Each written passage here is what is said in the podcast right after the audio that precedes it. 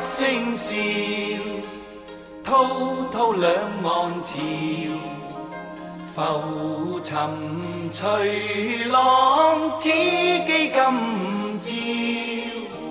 苍天笑，纷纷世上潮，谁负谁胜出天知晓，江山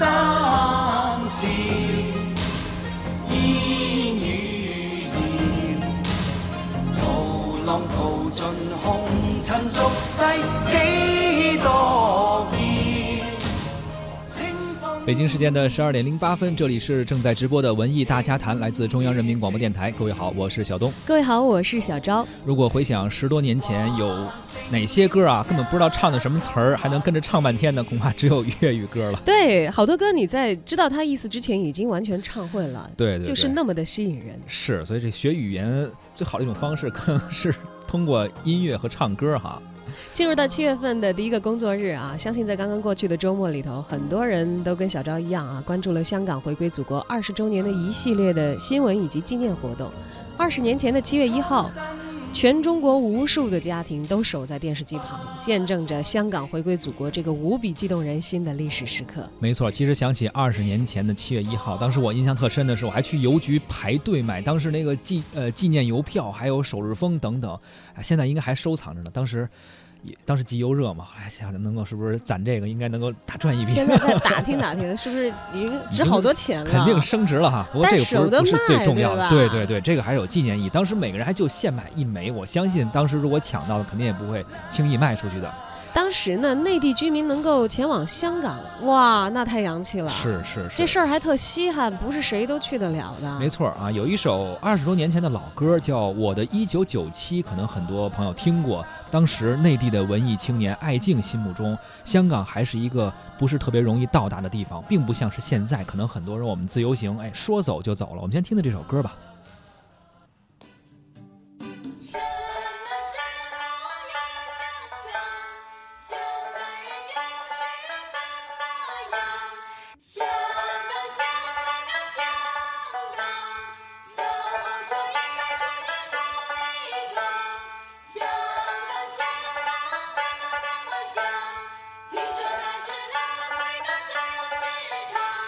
让我去那花花世界吧，给我盖上大红毡。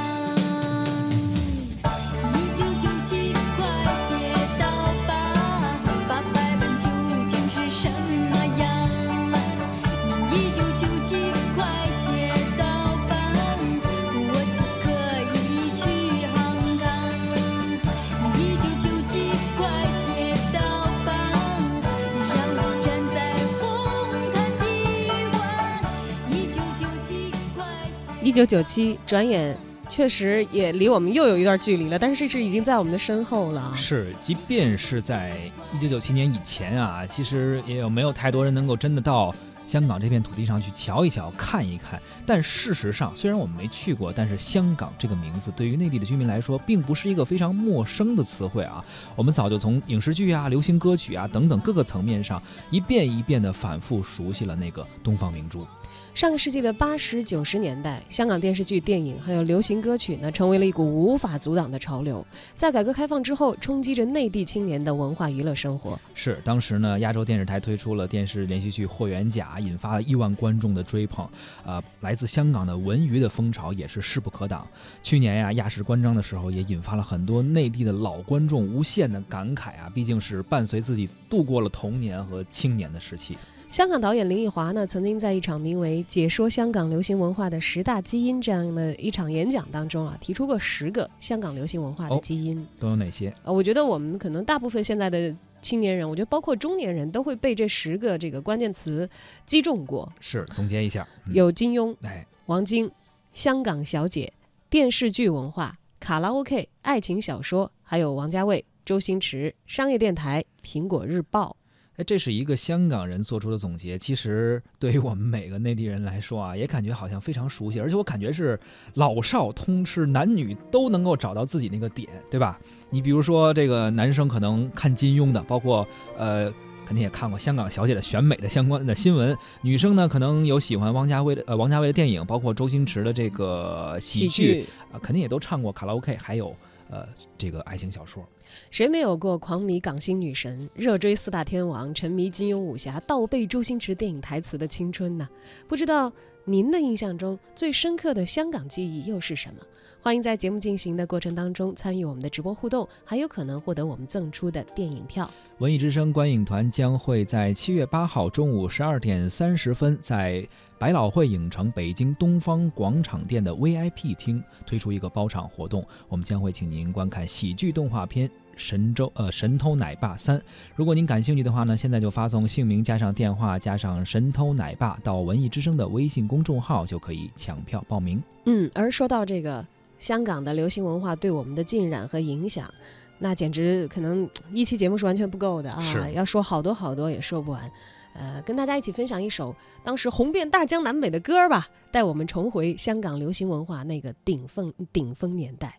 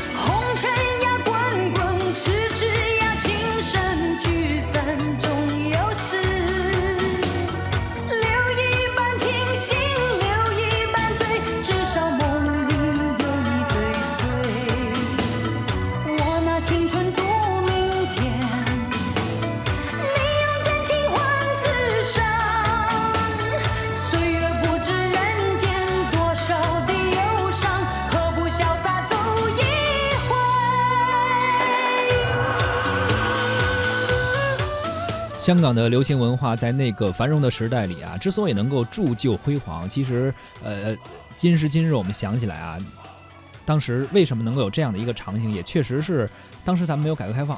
还并没有太多的文化产品能够进入到我们内地的市场中来，呃，所以说香港的流行文化产品对于我们的内地人的影响来说，应该是非常大的。但是现在其实改变还是挺大的。对你现在在看到这个港星或者是港片，你不会像当年的观众那么激动了，也嗯不会是说是一个香港的这个视听作品出来，那就是一呼万应、万人空巷啊因。为咱们自己首先有一些原发的一些原创的东西，然后再加上可能视角也更加宽阔了吧，引进的内容也越来越多了。改革开放这些年来，应该说我们也是见过更多的世面了哈，看过更多的文化产品了。嗯，而究其根本呢，也正是因为在经历了改革开放之后，咱们内地也具备了商业化和嗯市场化的这些文创的条件，没错，这其实一定程度上稀释了原本独属于香港这个商业流行文化高地的像人才啊、嗯资金啊这样的一些生产方面的资源。是，甚至很多香港的演员呀、歌手啊，统称为艺人吧，可能更多的在这些年有一个非常明显的趋势，会越来越多的选择来内地发展，比如上一些呃电视剧啊、电影啊。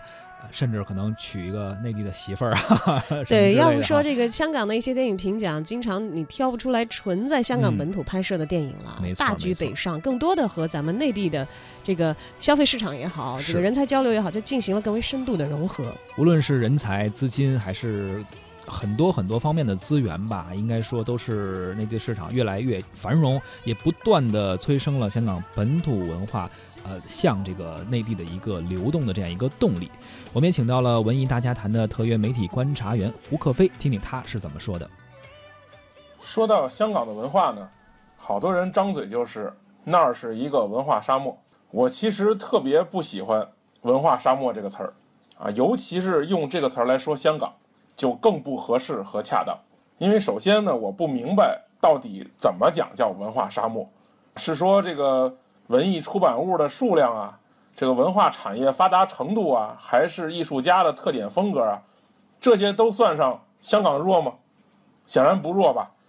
而且我个人一直认为呢，文化还包括受教育程度、对传统文化的保护力度，这些东西都算上香港弱吗？咱随便找一个国内的城市跟香港比，谁是沙漠，谁是绿洲，我觉得不太好说吧。其实呢，香港文化可以盘点的东西非常多，啊，流行音乐、香港电影、武侠小说，各种各样的。如果我都展开说，这期节目咱说不完，估计得弄个四十八小时直播啊，我跟大家好好聊聊。但其实呢，这些流行文化的符号背后，我觉得是有共性的。这些东西是我梳理出来香港文化的特点，不见得对。我说出来呢，跟大家分享一下。我觉得这些香港的文化的特点呢，其实在逐渐影响着我们。是什么呢？是消费主义。当年呢，金庸、古龙为首的这些作家呢，他们不是像咱们这些作家一样憋半辈子，然后弄一部大作，他们是像日本漫画家一样，在报纸、杂志上连载。就类似于如今的网文，现在卖的是月票会员，当年卖的是报纸杂志。这种连载的最大特点就是你写什么写的好不好，不是你说了算，是读者说了算。这一期这一章写的不好，下一期你就卖不出去，就这么现实，就这么功利。就是这种消费主义催生了大批人们喜闻乐见的文学作品，音乐同样如此。啊，你可以说黄沾有才，林夕有才。啊，四大天王 Beyond 的都有才，毫不避讳地说，你要说才，音乐的才气、功力、能力，大陆的人从基数到能力丝毫不比香港差。凭什么香港流行音乐就引领了我们？咱们唱的全是人的歌，为什么？就是产业先行，市场成熟，做唱卖的人脑子都清楚，就是奔钱去，有钱就有生活，有钱就有明天。在不能生活的情况下，甭张嘴闭嘴就是艺术，就是人生，是吧？同样，这种消费主义催生了一批又一批的好作品。您唱的好不是真的好，连唱一百多个高音不叫好，能卖出去才是真的好。这个道理，我觉得在音乐圈里近几年大陆才刚刚明白。我希望明白的还不晚。电影咱就更不说了。电影是一个在文化输出方面非常重要内容，同时也是反映一个地区文化品位、文化内涵、文化发展力的重要方面。它不仅仅是故事，还有形式、音乐、背景等各个方面，就是一部历史。香港电影的这个线索就脉络特别清晰，就是观众要什么，我们给什么。五六十年代，想大陆全是粤式故乡明类型的，甚至是戏曲题材的。是吧？老上海题材的大陆怎么怎么都好啊。然后七八十年代，香港开始走本土化路线，强化我们是港人的这个心态。到八九十年代，随着经济提高了，开始各种声光电的特效、娱乐性要求全来了，各种武打片、警匪片、功夫片，至今让人回味。再到现在这两年，各种回忆老香港、老文化的。类似于《岁月神偷》这种作品卖情怀的出来好多，发现了没有？从五六十年代到现在，全是需求向的吧？老百姓要什么我们就给什么。由于经济好，电影的技术根本就不叫事儿，所以很长一段时间，香港电影代表了华语电影，至今给大家留下了非常深的印象。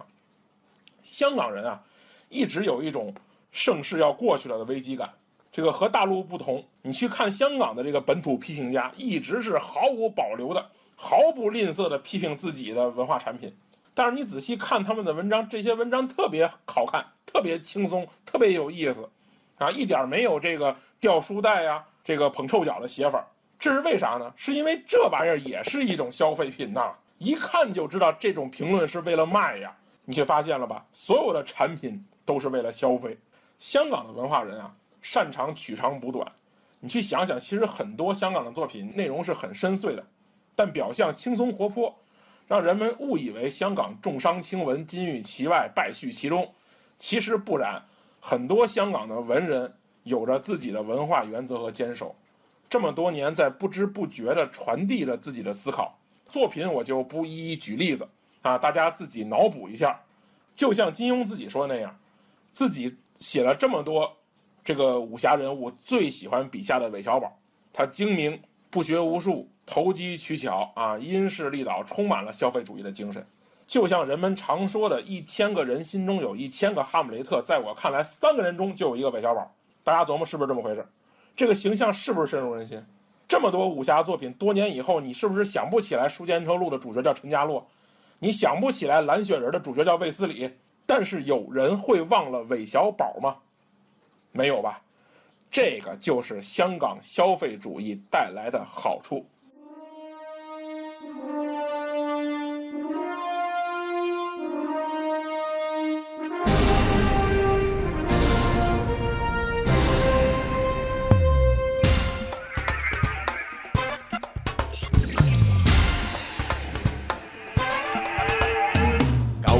掂做人最易，搭救當真自然之至。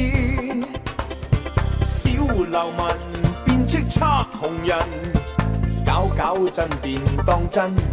時運最高，任佢天落落嚟，自會有新計。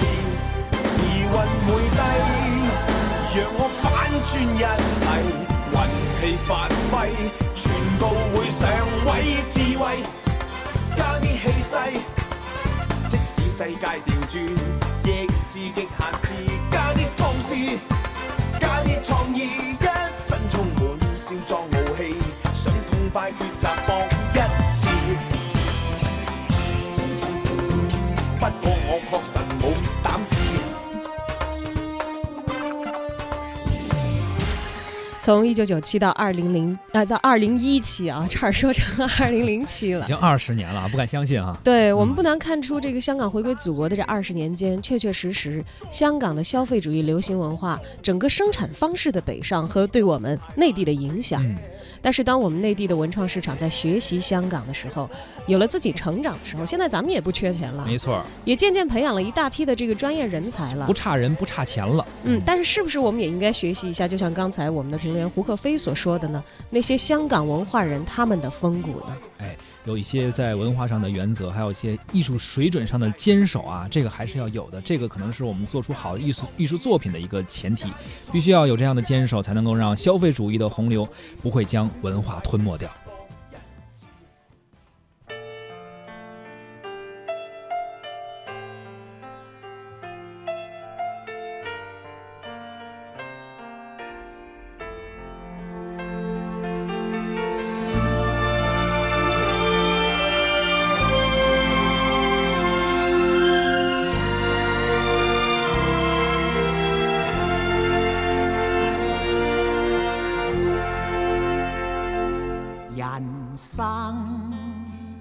中有歡喜，難免亦常有淚。